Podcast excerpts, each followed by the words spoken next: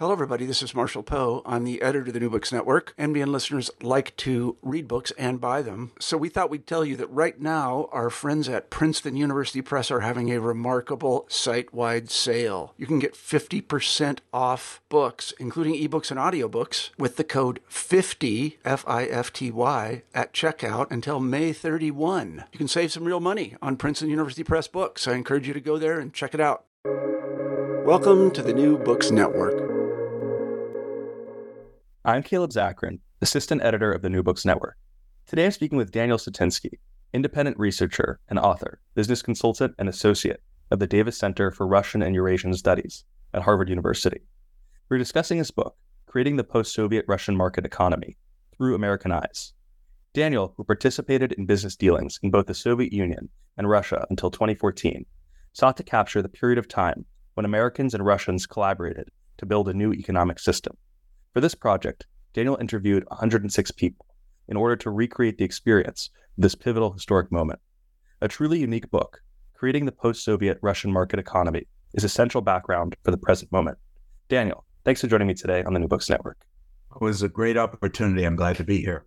Of course, you know, th- this book really is so fascinating, especially given how Russia is in the news every single day. And, you know, myself, like many people, just don't know a lot about the period that you write about. Um, I think that that it's you know it, whatever it is Russian when you learn Russian history in school, which is my experience. You learn about the Russian Revolution. You know you learn about Peter the Great.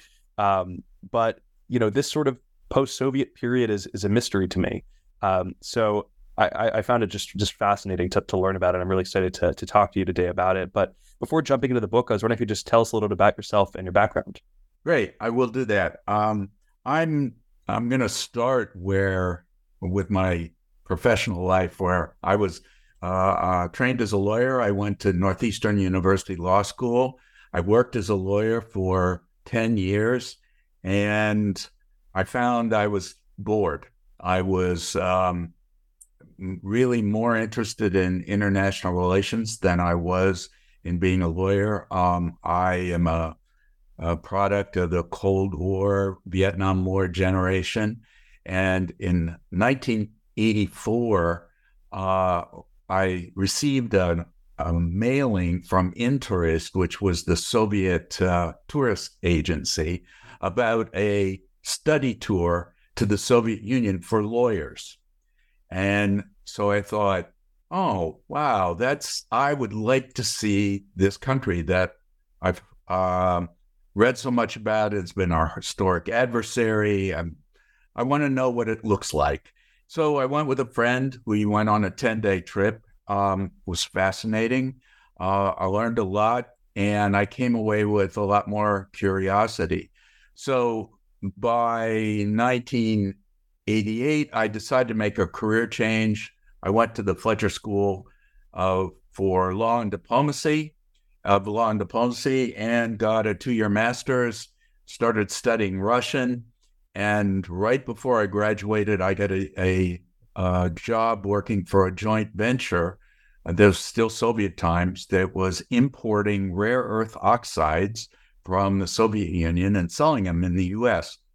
And that started me off on a business career that lasted uh, up until 2014 it included participation in joint ventures.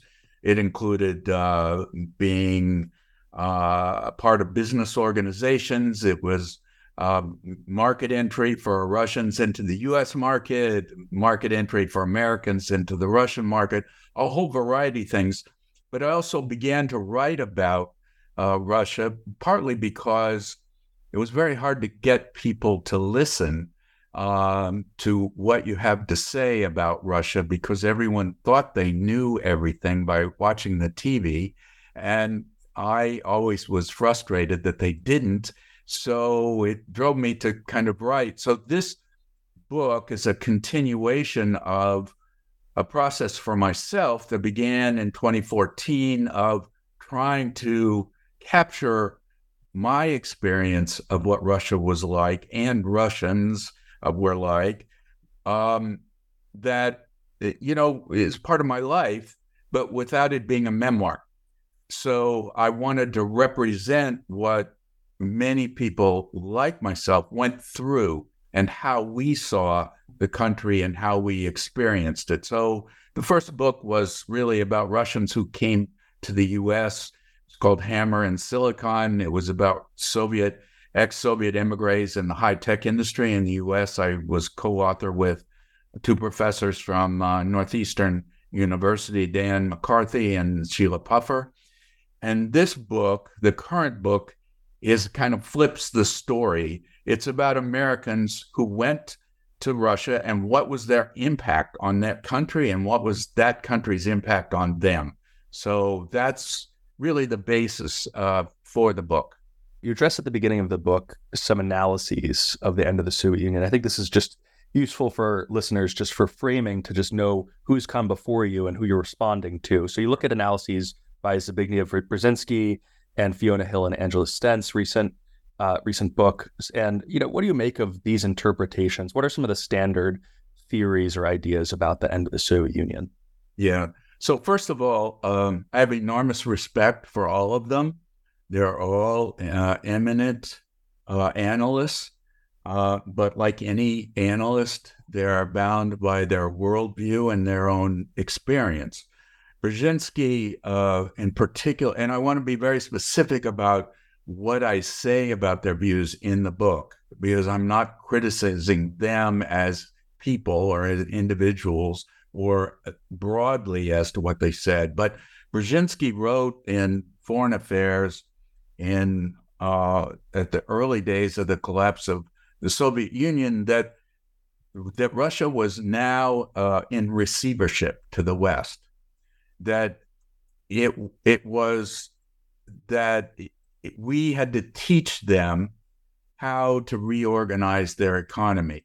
And to me, this is a uh, fallacy of understanding of what they what happened and what they were doing or how they perceive things and how things have turned out since then and has led to um, you know mistakes. I think it's symbolic of a kind of an attitude of America that Americans took towards uh, Russia in this post uh, Soviet period. So that's the first thing. Uh, with um, Angela Stent and Fiona Hill, the thing that I focused on was they wrote an important article in Foreign Affairs again, which focused uh, itself on a historical pattern in Russia when where Russia wants to modernize, it opens itself up to Western experts, imports Western expertise, utilizes that, assimilates it, and uses that as the way it modernizes. This is the same process that happened at the end of the Soviet Union and which many of the Americans we that are in my book uh, participated in, probably not knowing it or not seeing it that way. But in any event, Stent and Hill say that that window started to close in 2014. My quarrel with them is that I think that's uh, wrong, that the window began to close probably in 1998 or 1999 and gradually closed, um, you, you know, in many extent, many, many ways through the early 2000s. Um, so it's really a timing question rather than the focus that they uh, made on this historical pattern in Russian history around modernization. So, as I mentioned at the at the outset, this book is constructed uh, through a series of interviews that you conducted, 106 in total. Um, you don't you know you don't end up naming every single person in the book, but you do name name name many of them around 65 or 66. I can't remember the exact number. Uh, and I just wonder if you talk a little bit about just high level. I'm sure you'll you'll drill down on certain individuals, but high level, how did you go about finding these subjects? You know, who were these people that you ended up talking to? Okay, so this book, as I said, is a it, it relates to my own experience um, without it being a memoir. So these are people uh, who I started with were people I knew. I knew them through business activities. I knew them through the U.S. Russia Business Council. I knew them through AmCham, the American Chamber of Commerce in Russia. I knew them through the U.S. Russia Chamber of Commerce of New England, which I was the director of for some number of years. And I originally thought, well, I'm going to interview 25 or 30 people. That's a lot. It'll give me a, enough information to sort of, you know, give a picture of the period. And as I s- started, uh, many of them said, no, wait a minute, there's another person you should speak to. And it became a whole network of people who uh, led me from one to another. Uh, and certain people were really uh, critical in that. There's um, a guy named Bernie Sucher who was uh, a really important and interesting entrepreneur in Russia in this period and was worked at Troika Dialogue Bank and was one of the founders of the Starlight Diner and uh, one of the first gyms in Russia. A real varied entrepreneur, knew lots of people, introduced me to many of them, helped me to reach people who I otherwise couldn't have reached. Um, there was another guy named Fred Berliner who was uh, responsible for setting up the first stock exchange uh, in Russia. Uh, and he was an enormously respected guy in the financial industry. So he got me a lot of contacts. And um, there were there were others. Uh, Chris King, another person who was uh, a staff member at the AmCham in the late '90s, who uh, was opened the door to to other people. So it was a whole network marketing, if you will, um, outreach that led me to all these people. And I really regret that I couldn't include all of them. Um, they all had really uh, interesting and varied experiences in different uh, sectors of the economy in uh, in Russia. Could you just discuss a little bit and explain for our listeners about the citizen diplomacy movement and just the growing contact between Americans and Russians prior to the dissolution of the Soviet Union? Yeah, this is a very important precursor to what happened in the 90s. In the 1980s, uh, many Americans were afraid that we were going to exchange, a, a, have a nuclear nuclear exchange with the Soviet Union, and uh, there was uh, still the remnants of a peace movement from the uh, anti-Vietnam War period, and there were kind of remnants of the counterculture movement that took the lead in in in trying to find a way to diffuse tensions between the US and the Soviet Union. And this was citizen diplomacy because it was not done by governments. This was done by private individuals and organizations trying to find um, partners and ways of communicating with people in the Soviet Union. And there, the really important role was played by the Esalen Institute in California, which was founded to explore human potential broadly. And uh, they were researching things like uh, telepathy and auras and things that many Americans would consider fringe and kind of, you know, kind of out there a bit. Um, they discovered that the Soviet Union was also researching the same things. So they sent a young researcher, Jim Hickman, to Tbilisi, Georgia, to a conference on auras, uh, human aura, which is an energy field that, or, or at least a theory of an energy field that surrounds people. So Hickman made contacts with uh, Soviet researchers and convinced Esalen to start a program of a Soviet American exchange. And so they began to exchange on this fairly esoteric topics but the exchange then grew into something much, much larger.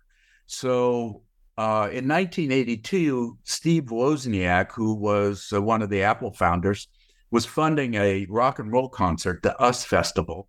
And some of the people involved were brainstorming and thought, hey, wouldn't it be cool if we could get uh, Soviet participation in this? And the new technology of uh, satellite uh, satellite communications was developed, and they thought, yeah, we'll we'll get a satellite bridge between the festival and Moscow. And so Hickman was traveling to Russia and anyway for another purpose. He had with him an American astronaut, Rust, Rusty Schweickart, and they were there to set up an association of cosmonauts and astronauts. He convinced the Soviet authorities that this was a good idea. Um, and they set up the first uh, satellite link with the US Festival. So there were all these kids in a stadium with a big screen around the stadium, and all of a sudden, there's a picture of um, Amer- of Russians in Moscow in a studio throwing around beach balls, and with uh, rock and roll musicians there. Uh, Bill Graham, who was producing the festival and who was one a famous rock and roll uh, producer in San Francisco, his family was Hungarian in background. He looked at this. He said, "This is propaganda, and uh, they aren't really in Moscow. That can't possibly be. They're in Wa- they're in Washington, and this is just propaganda." And he pulled the plug. And so after 15 minutes, this transmission ended. The people in California called Hickman in Moscow and said, you know, this he, he pulled the plug. What do we do? Hickman says, I'm not telling the Russians. They think we're still broadcasting. And so they went on with it. But that then got repeated and it built into a series of these exchanges. Um, that took place from 1982 through 1987. And it built on each other out of this great curiosity between Americans and Russians and the fear of nuclear exchange. Um, and the feeling that if we got to know each other, then we wouldn't want to kill each other. And this was kind of the theory behind this citizen diplomacy, which morphed into actual physical exchanges. Um, and it reached the point where Peter Jennings, who was the moderator on ABC uh, Nightline News, had members of the Supreme Soviet and members of the US Congress speaking to each other via satellite link on issues of the day. And I can't imagine anything like that taking place in this day and age. Um, so these built ties between the two countries, between individuals, um, that led to the very first joint ventures between Russians and Americans. Um, there was a, a, a restaurant, an American restaurant that opened in Moscow called Trenmos. That was an outgrowth of the Trenton Moscow sister city uh, arrangement and uh, served American style food. There was a dialogue, which was a big, multifaceted uh, trade organization. Uh, there was Perestroika, which was the first commercial real estate uh, joint venture. All these things came out of this citizen exchange.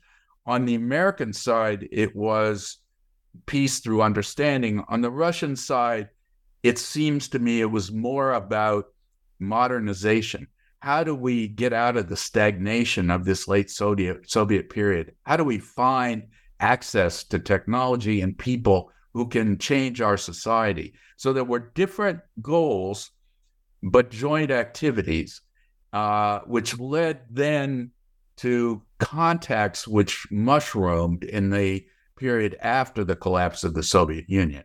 Yeah, and, and leading just into that, could you describe a little bit what the dissolution of the Soviet Union was like, specifically from just the the American perspective, or or you know eh, you know the role that Americans helped to play to support the transition away from the Soviet Union? Yeah, I, I think the the dissolution of, of the Soviet Union was a surprise.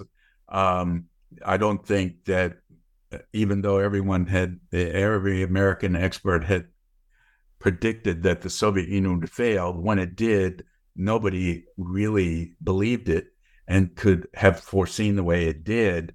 Um, it's it's it, it interesting um, to try and go back to that period because it was a very uh, from the Russian side it was a very top down kind of uh, um, event. I mean, uh, Yeltsin met in a hunting lodge in uh, Belarus with leaders from Belarus and Ukraine, and they just agreed to disband the Soviet Union.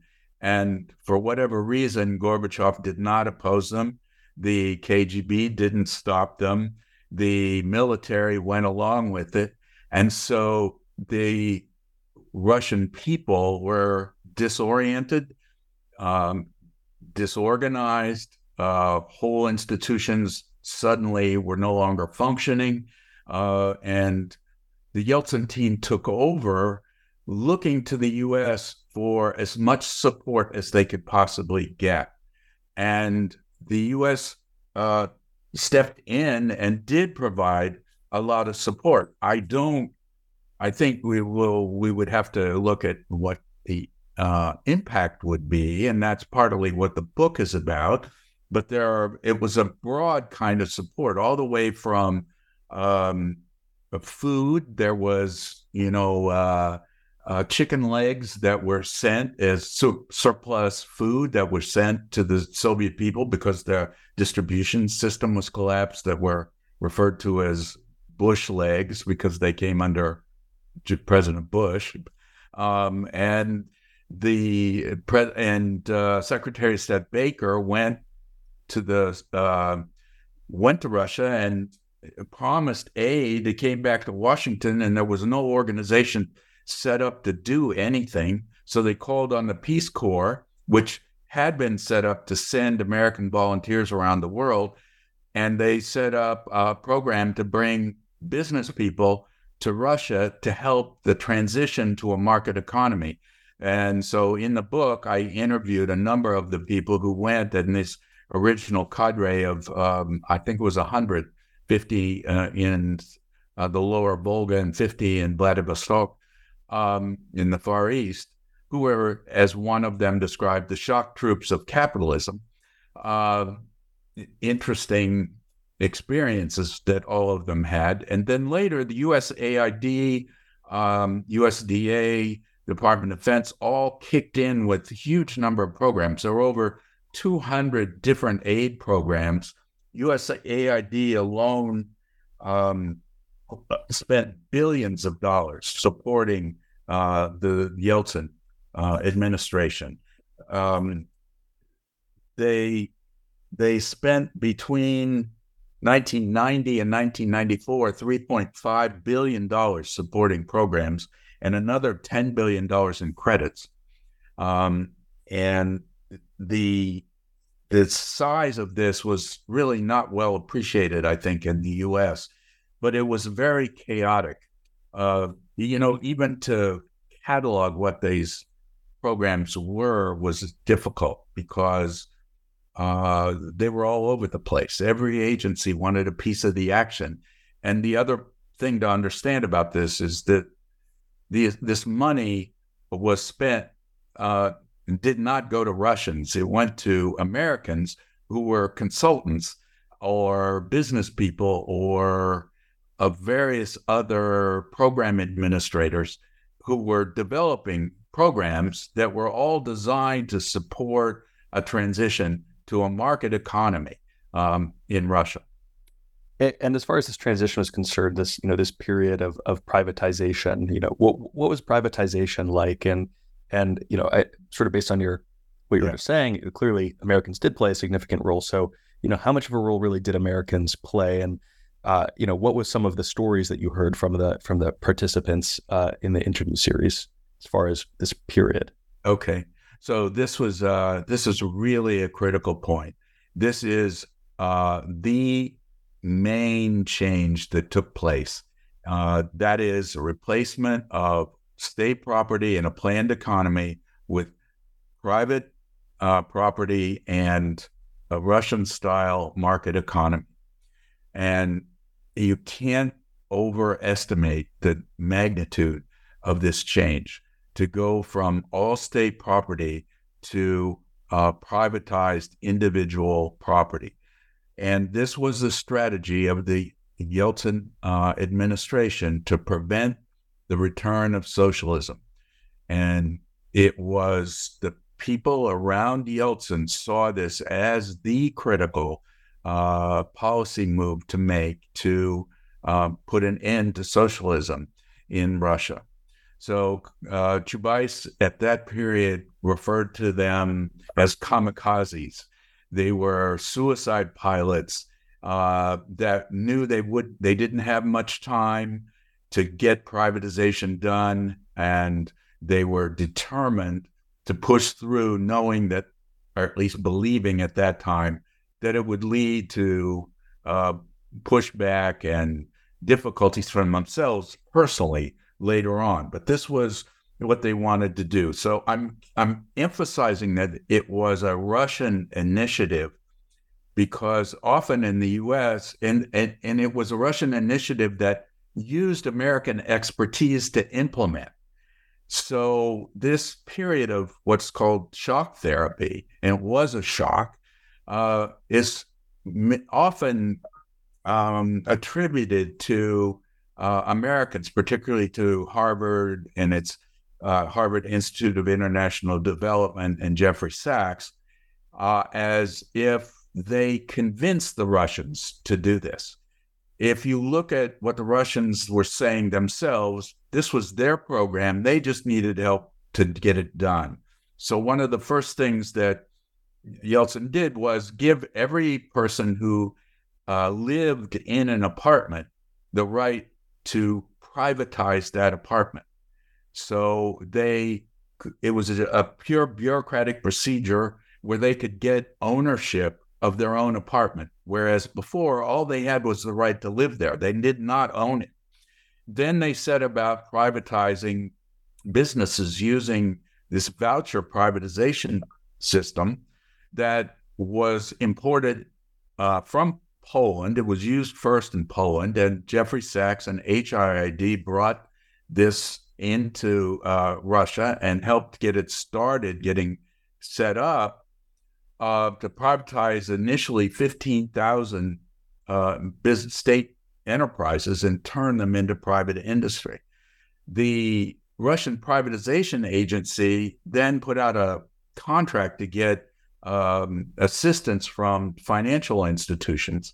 And a, a third generation Russian American, uh, Boris Jordan, who had been had a career in the financial industry, convinced uh, Credit Suisse to bid for this uh, project for nothing, for to do it for free, and it was a masterstroke in that uh, Jordan and his team took the Harvard plan, redid it, gave it over to the Russian government in a way they could rapidly privatize.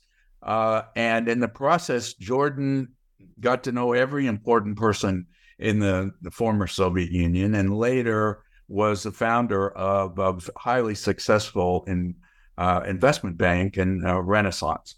So these were and Jordan was a young guy. He called on young Americans and other foreigners to uh, assist him. They had an opportunity to make history uh, in a way that no one their age would have been allowed near to in the US or in Europe. Um, so it is very interesting to um, to to read his uh, the pieces of his interview that I was able to include um, as to how he was protected by Chubais, encouraged by Chubais, and the uh, effort they put in to assist in this transformation, which was the heart of the change of from the uh, collapse of the Soviet Union. How would you describe, you know, the mood? Because you know, in 1998 there would be there would be a financial crisis. So leading up to 98, what was the what was the mood like from the dissolution of the Soviet Union until then? Oh, the mood. Wow. That's uh depends on who you are.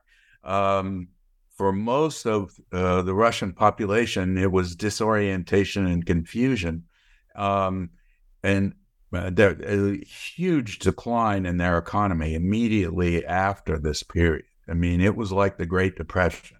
And uh, I have to say, for uh, educated, um, mostly urban, but educated Russians, it was a chance for individual opportunity, and many of them grabbed that opportunity. Um, and for many of us foreigners, it was also opportunity, and we uh, we sort of strode through the land thinking we were um, capable of anything, and I and I think we uh, to a certain extent, ignored the sort of poverty that was all around us. I mean, I remember in those days walking to the metro, and on the steps of the metro would be old people with some towel or a rag on the step, and they would be selling a light bulb or a few spoon, silver spoons or a piece of jewelry, or later some uh, uh, clothing that had been imported from Turkey was a fairly low quality but cheap. I mean, they were desperate, um, and we we didn't see them. We saw this as a historical period that we could remake uh, Russia. It would be a new Russia. It would be forever uh, integrated into the rest of the world and part of the world economy. And uh, so, you know, mood really depended on who you were um, in those in those years, and it was also a time in which there was a lot of um, craziness and, and lawlessness, if you will. Um, they, nobody knew what the rules were. There were remnants of the Soviet state, all Soviet bureaucracy, but there were also just all kinds of informal arrangements and business deals that got done the one of the first things that Yeltsin did was to uh, split up the functions of the KGB into a number of different police agencies, which led to a decline in law enforcement, and it was part of the whole period in which it was kind of, Russia was the wild east because of the lack of any kind of authority um, and and so there were opportunities depending on who you knew, um, and and and what you were able to manage to get done by through connections or force of will. And then, you know, in, in 1998, you have the financial crisis. So I was wondering if you could just discuss a little bit about this crisis, uh, and and then just its more specifically its impact on the American expat community in Russia. Yeah. So first of all, the the expat com- community in Russia grew dramatically in this period. So um, their first their year it's in, in composed of lots of different component parts. So there were international um, aid agencies that were setting up in in uh, Moscow and St. Petersburg, bringing their staff to live there international or multinational corporations were investigating the Russian market. They were sending staff there and opening offices. Uh, uh, there were um, universities and private foundations that were establishing themselves in the area. So you had this, and there were entrepreneurs who said were looking for opportunity. There were adventurers, adventurers and con men there were all kinds of crazy characters who were uh, foreigners who were gathered uh, in mo- mostly in Moscow and St. Petersburg, and to a lesser extent in the Russian provinces. But they, uh, in the process, developed their own um, institutions. So there were English language newspapers. There were gyms founded, as I mentioned before. Uh, by the mid 90s, there was the American Chamber of Commerce in Russia was formed. Uh, there was a golf club there, and a golf course country club that was uh, set up in Moscow where foreigners gathered and then later Russians gathered. So, uh, and there were then the mushrooming um, financial institutions that uh, got set up as a result of privatization and stock trading and coupon trading. So there were a lot of people there, created demand for um, restaurants, hotels, diners, uh, all kinds of uh, lifestyle that they were accustomed to in the West. They created that demand. The numbers for of how many people were there, it's hard to it's hard to get a firm number. Before 1998, there anywhere from 50,000 to 200,000 um, were were um, uh, in in the in in the uh, in Russia. Uh, and then 1998 uh, was there was a financial crisis uh, in Russia, which was sparked by a worldwide financial crisis, uh, which started in in Asia and then spread to Russia. And Russia defaulted on uh, government obligations that it had issued in the 1990s, and the feeling was this was the end. This was the collapse of this experiment of the market economy. And um, many of the institutions collapsed under debt that they had incurred, and the market for commercial real estate collapsed. Many of the international, uh, multinational corporations started sending people home. They weren't sure what the future would be, and um, and and many of the, the, people I interviewed, uh, particularly those in the financial um, sector, would talked about how they had going away parties uh, almost every night. So they were sort of expats were going home because the salad days were over. Uh, it was a horrible miscalculation. It was things weren't over. Uh, there was a there's a famous um, uh, cover of the Atlantic from that period that's got Russian soldiers on the front and it said, Russia is finished. And it was a miscalculation of what was going on, but it was a turning point in that uh, the foreigners who had supplied a lot of expertise uh, for the transition period in setting up new institutions uh, left, but their place was taken by Russians who had uh, been staff members in some of those same organizations or who had gone abroad and studied in large numbers and came home and who sort of took over this modernization process and took over the demand for real estate and pushed forward the economy. It was also uh, a period in which the oil prices began to rise. And so Russia began to prosper again based on rising energy prices and but relying much less on expats and emigres in the country. And you say it was a, it was a it was a poor miscalculation, but would the expat community start to recover again, or was this sort of the yeah, it did. It did recover. I mean, some of the people that uh, uh, some of the people that I interviewed um, explained how they got through that period and uh, and how they stayed.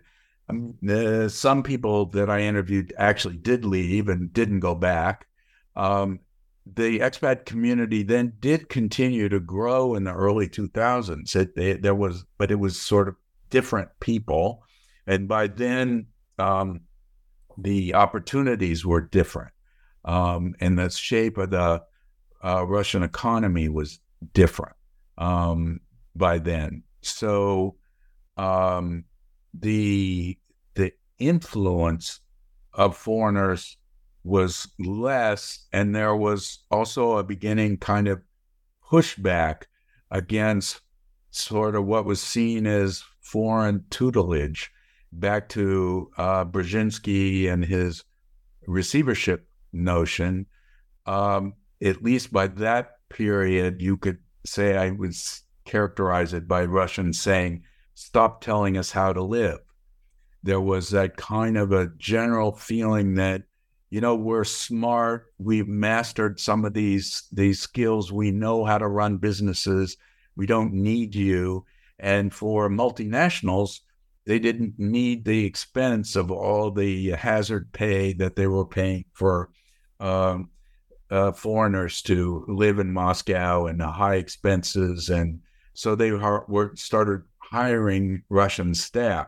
So there was a, in, in, in a way, it was a reaction against the uh, kind of superiority complex that was exhibited towards Russians, but it was also the beginning of the completion of a period of modernization in which the Western expertise was needed less and less um, as Russians assimilated uh, what lessons they were learning from participating with foreigners in building the stock exchanges and the investment banks and the uh, retail outlets and all of the modern um, sectors of the economy, they didn't need Americans anymore.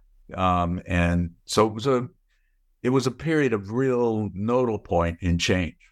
By this period of time in like the mid mid two thousands, do you think that you know it could say we could say pretty you know squarely that that Russia's transition from planned economy to a market economy, you know, obviously many speed bumps along the way, but that it was successful, that they had made the transition, and that what, what they had did look like a market economy, or you know, was there still some the legacy of of the Soviet Union?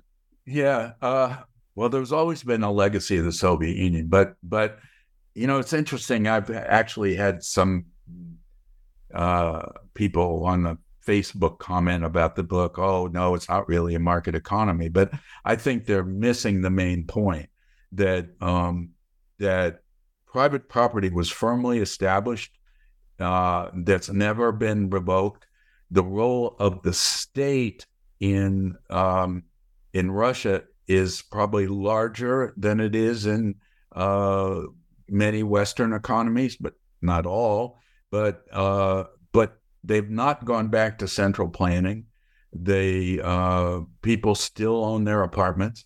They there's continual battles over ownership of commercial property and industrial property, but it's not gone back to it being state property that it, it a lot of the economy is determined by uh, budget priorities and where the state spends money, but it's um, it is a private economy, and it's not the same as ours, but it is a private economy, and it's pretty much institutionally established from that period of time. I, I'd love to hear, you know, what are some of the changes that you've seen in, in, in the economy? You know, some some of the new new sectors that have that have been cropping up that, that you find find fascinating.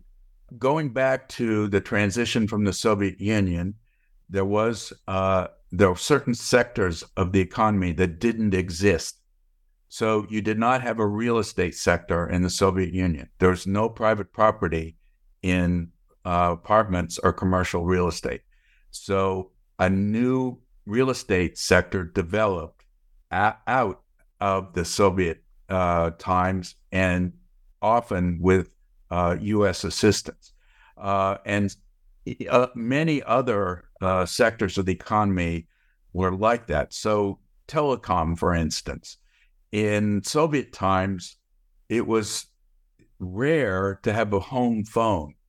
And there was a kind of an anecdote of Soviet uh, period in which uh, a, a, guy goes and uh, it purchases a car, and cars were also in deficit; they couldn't get them. So he purchases the car, and the salesman says, "Okay, purchase the car. We're going to deliver it in ten years." And so the the guy purchasing the car says, "Okay, is that going to be in the morning or in the afternoon. And he says, What are you talking about? It's 10 years from now. How can it matter whether it's the morning or the afternoon? And he says, Well, I need to know because I'm having a telephone installed the same day. And it was indicative of sort of the state of development.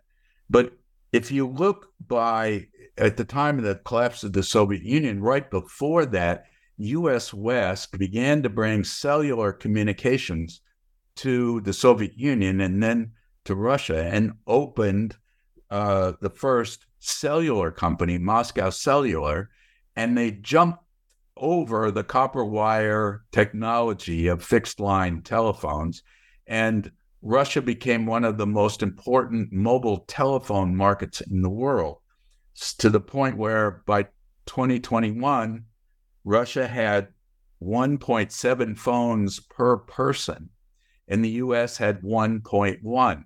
So they were more heavily mobile phone users than we were in that in that period of dramatic change and enabling a totally different way of life uh, through um, telecommunications. And that's just one one example. Um, the uh, another interesting one to me was um, the magazine and women's magazine um, sector, where uh, in the mid 90s, the only women's magazines available were Farm Woman and, uh, and Factory Woman.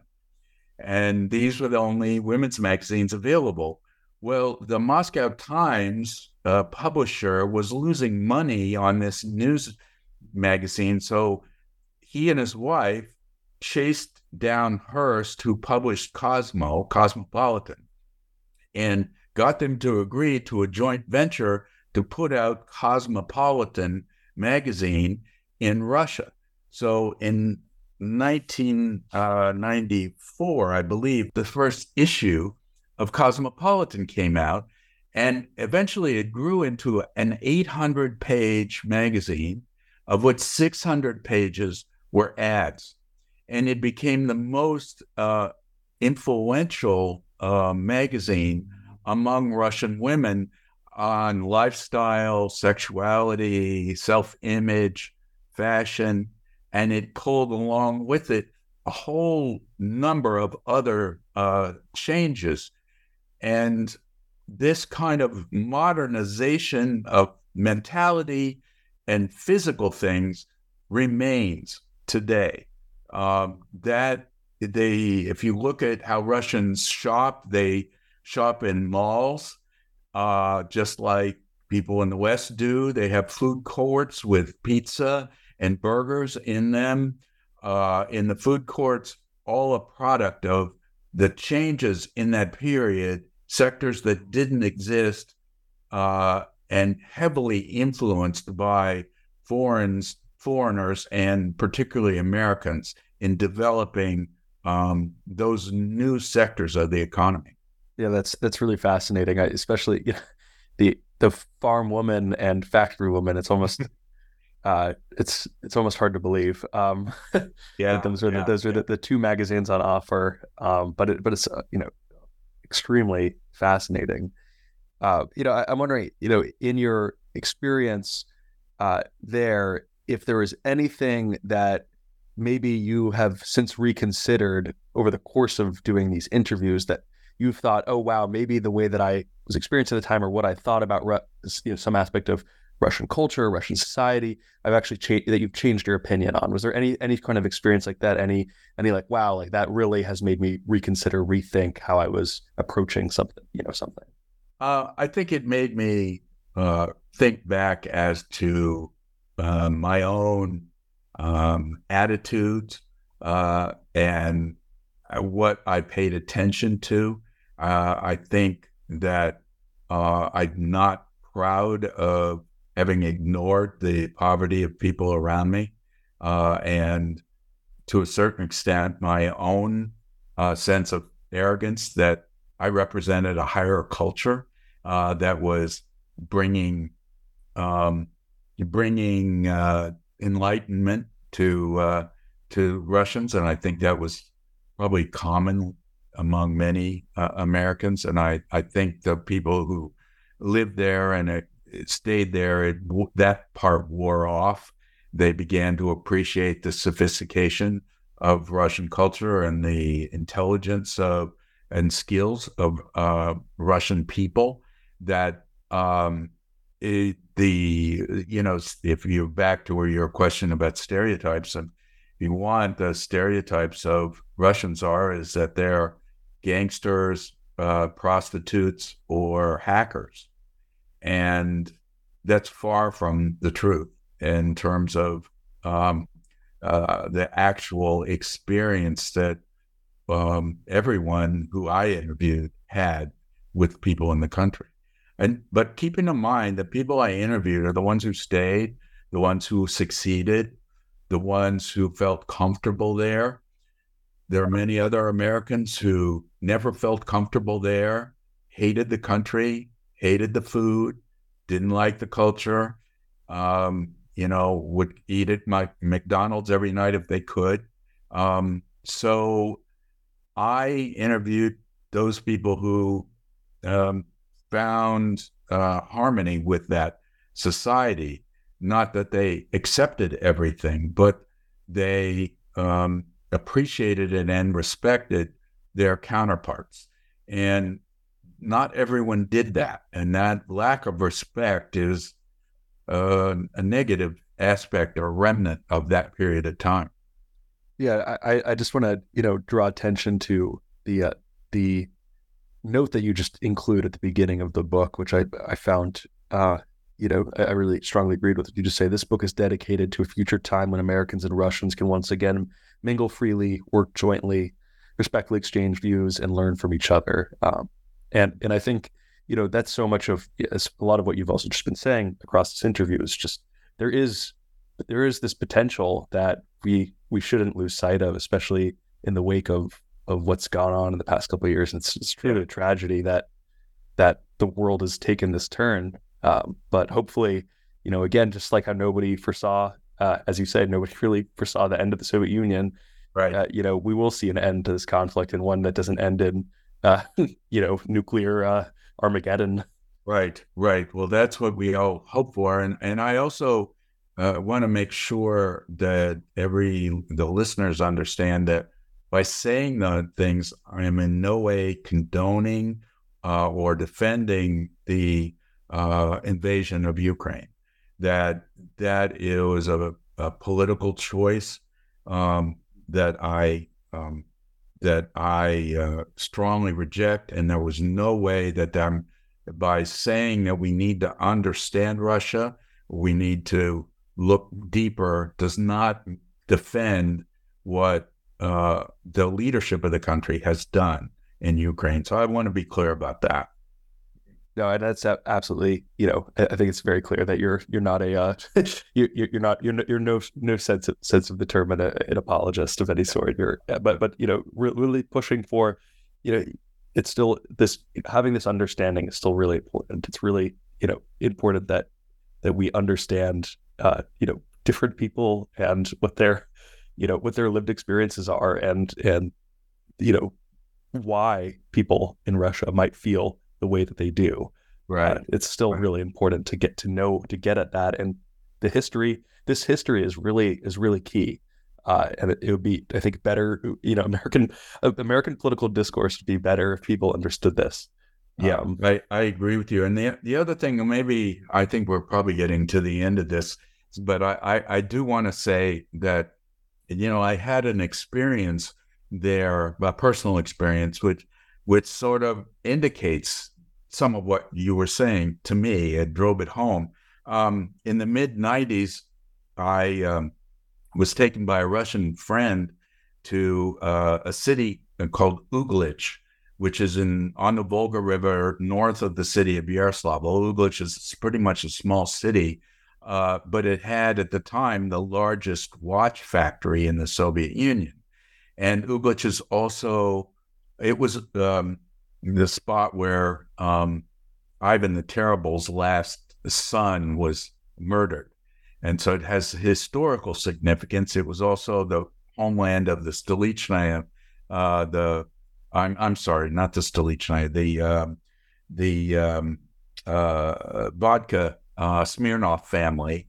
Um, and so it has these historical significance. In any event, we're riding into the city to meet with this factory director, and it has the name of the city and the founding date of 937. And I always was struck by that. And I said to myself, 937, I what has this uh, town seen and survived in over a thousand years. And it's persevered and it's still here in some form. And so, no matter what uh, we know, Russia is not going away. It's going to persevere in some form. And it would be a huge mistake to reduce it to a caricature, reduce it to simply a reflection of one man. It is a much more complicated picture than that, and one that's worth understanding because if Russia is not going to go away, and we have misunderstood and underestimated uh, Russia consistently over long periods of time.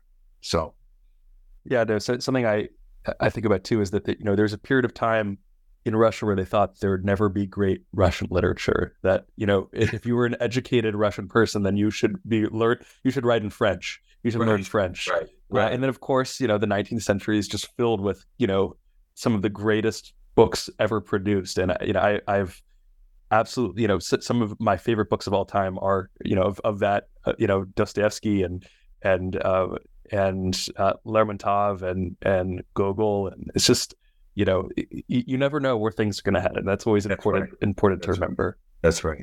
Well, Daniel, thank you so much for being guest on the New Books Network. The book is creating the post-Soviet Russian market economy through American eyes. Uh, it was great to have you on.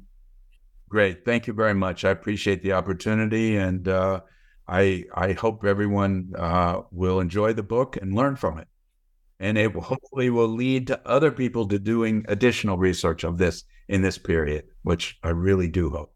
Thank you.